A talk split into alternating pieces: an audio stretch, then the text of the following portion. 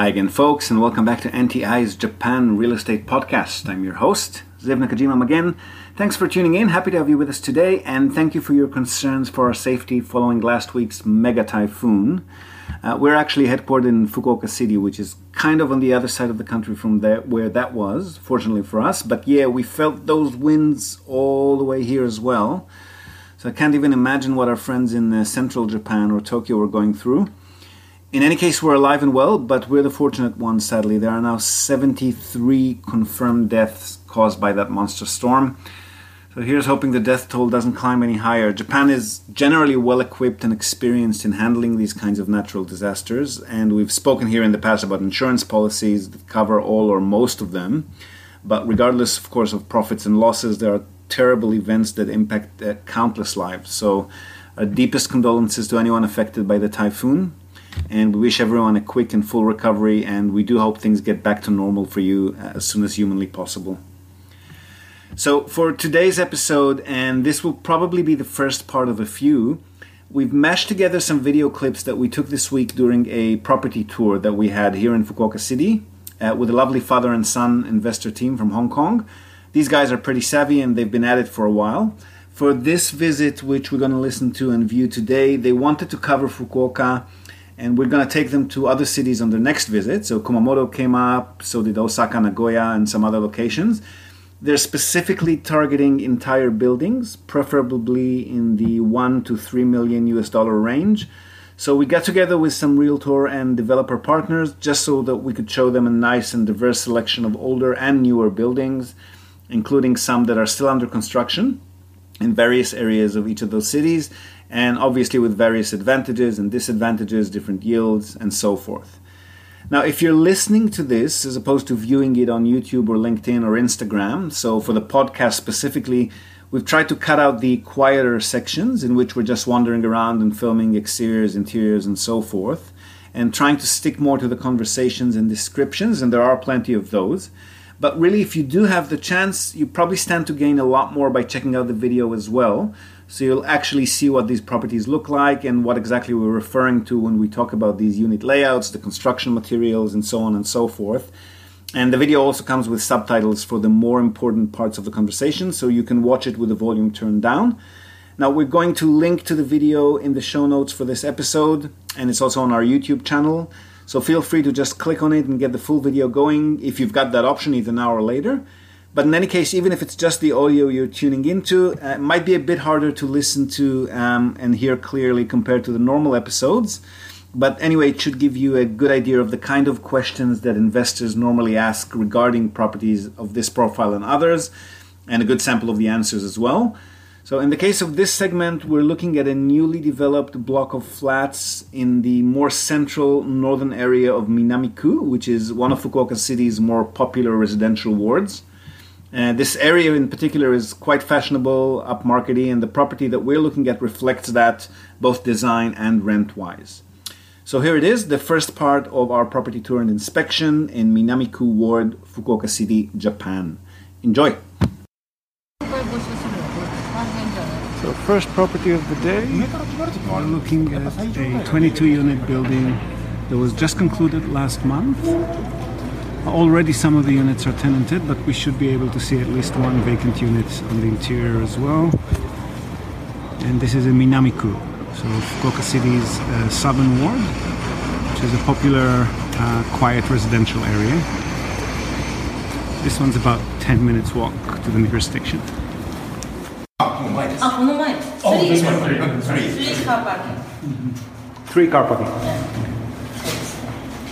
あ郵便ポストとは高いボックスですね。郵便物をあそこに不在の時に入れてもらうものがあそこに、まあ、単身の方が住まれるので、まあ、便利な Yeah, they your box and Um, can we take photos? いや、あ、写真。It's okay. そ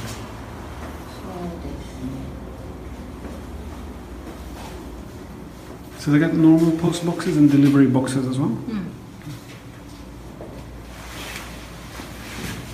ここがオートロックですね通常はあ、でまあ鍵を回していただいて普通は入りますはい。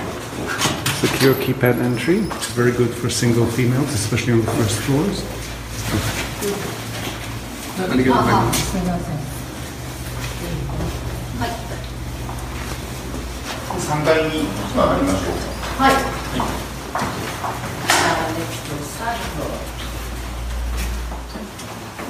And we're going to go view the interior now. Is this a typical ceiling height in Sure. Usually a bit higher So than that. that, So um, I think that's what enables them to stick in four floors in here. 共用部はわざと、まあ、わざとというかその共用部を低くしてあ、そうですか。教室の中は高いですどういうふうになるんですか。要はここら辺に全部配管をですね持ってきて通常はですね、はい This raw um, が上がるので、そうすると全部潰れるところを、こういうまあ生活に関係ないところに配管を集約していくことだけ下がってます。だからまあ、この中に専用 Where's the の Osaka 入ってのですあ、わかりました。あと水回りの部分もあの下がってますね。そして水漏れしたら、はい。えっ、とそうそうは繋がってないですね。排気とかですね。えっ、と水はあのこっち側で全部縦に落としてるんです。ああ、オリーブサイドで、中は中はリビングのスペースは、あの2300ちょっとぐらいの高さがありますので、まあ全然違和感なく。失礼します。あ、本当だ。あいいですか。本当ですね。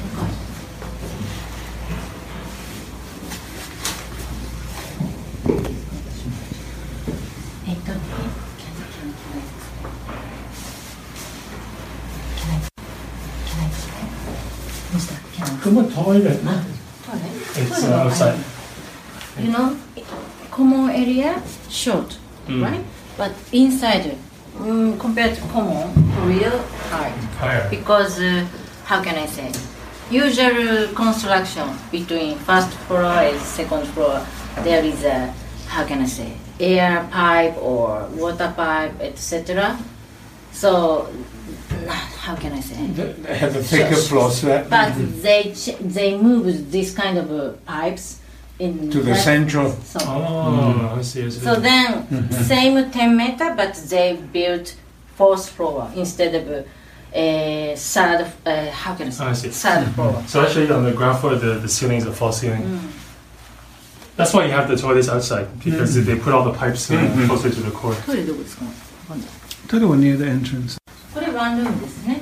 So how big? How big is this 1L one? ですね。1LDK で26す。1LDK ですか？はい。あ、これ28.27平米の。あこれが 1LDK。はい。28。28 square, and the balcony is how big? あれこれはまこれ5メートルぐらい？畳2畳じゃないですかね。畳2枚。ジャパニーズ畳2。ジャパニーズ畳。関西関西。この間取りです。あ、こ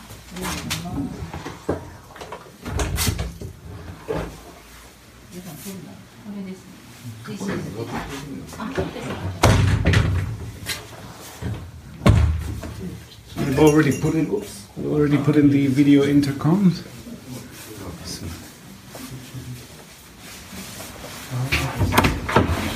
This size, how many units? Laundry area already set up.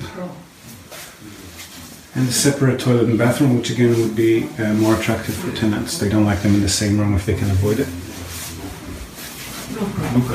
Six of this room でもう一個のワインディングが26ですかねあ28あ、そうですね。それは計算6ですね多分よよえーとそっちは4ですね。えっ、と1階からある方じゃあ4と6と10個ですね。で 1K が12個。あ逆ですね。So 10 units of this layout, and another 12 smaller ones, 22 all up. We're going to see the smaller one in a moment, if we can. わざと使ってる。 Trying to understand why the floor feels a bit uneven 音が伝わ between る the よう bathroom and に the living フローリング area. の下にこうスポンみたいなものがついてる、あの、はいそういう商品があるので、それを使ってます。それでここはこうふわふわふわ。はい。えっとなんていうかそう傾いてるとかそうなんあ、ではないです。底上げとかじゃなくて、はい。 あの要は防音対策ですね。はい。 This soft one is sponge uh, under this Uh, there's um, uh, th- there's an um, little padding. bit padding to prevent make a noise and prevent the noise go down or another. It's a soundproof floor. because uh, the the how can I say The Uh, concrete Floor slab. slab. No, uh, ここ because the floor slab is very thin, so that they can. Yeah, yeah, yeah. No, no, Maximize the u- headroom. usually there is uh, pa- pipes, so pipes help to block noise from another floor, but there is no pipe, so they Ah, sponge, ah, sponge okay. type. Uh, Okay. how can I say? もうちょっとちっちゃいちっちゃいこれあここですかそうあ 1K タイプです 1K タイプですね The size what? 27.7 27ぐらいですでも大きいね、コンペアとロコメント。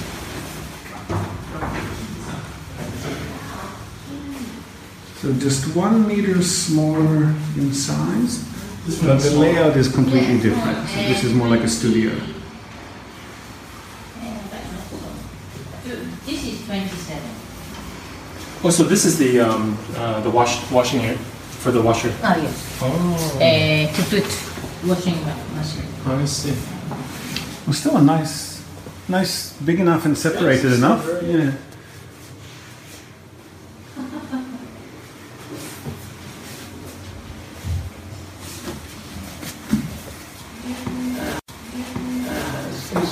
Can you ask him, is this a factory cast wall and install, or is it uh, cast lo- uh, institute?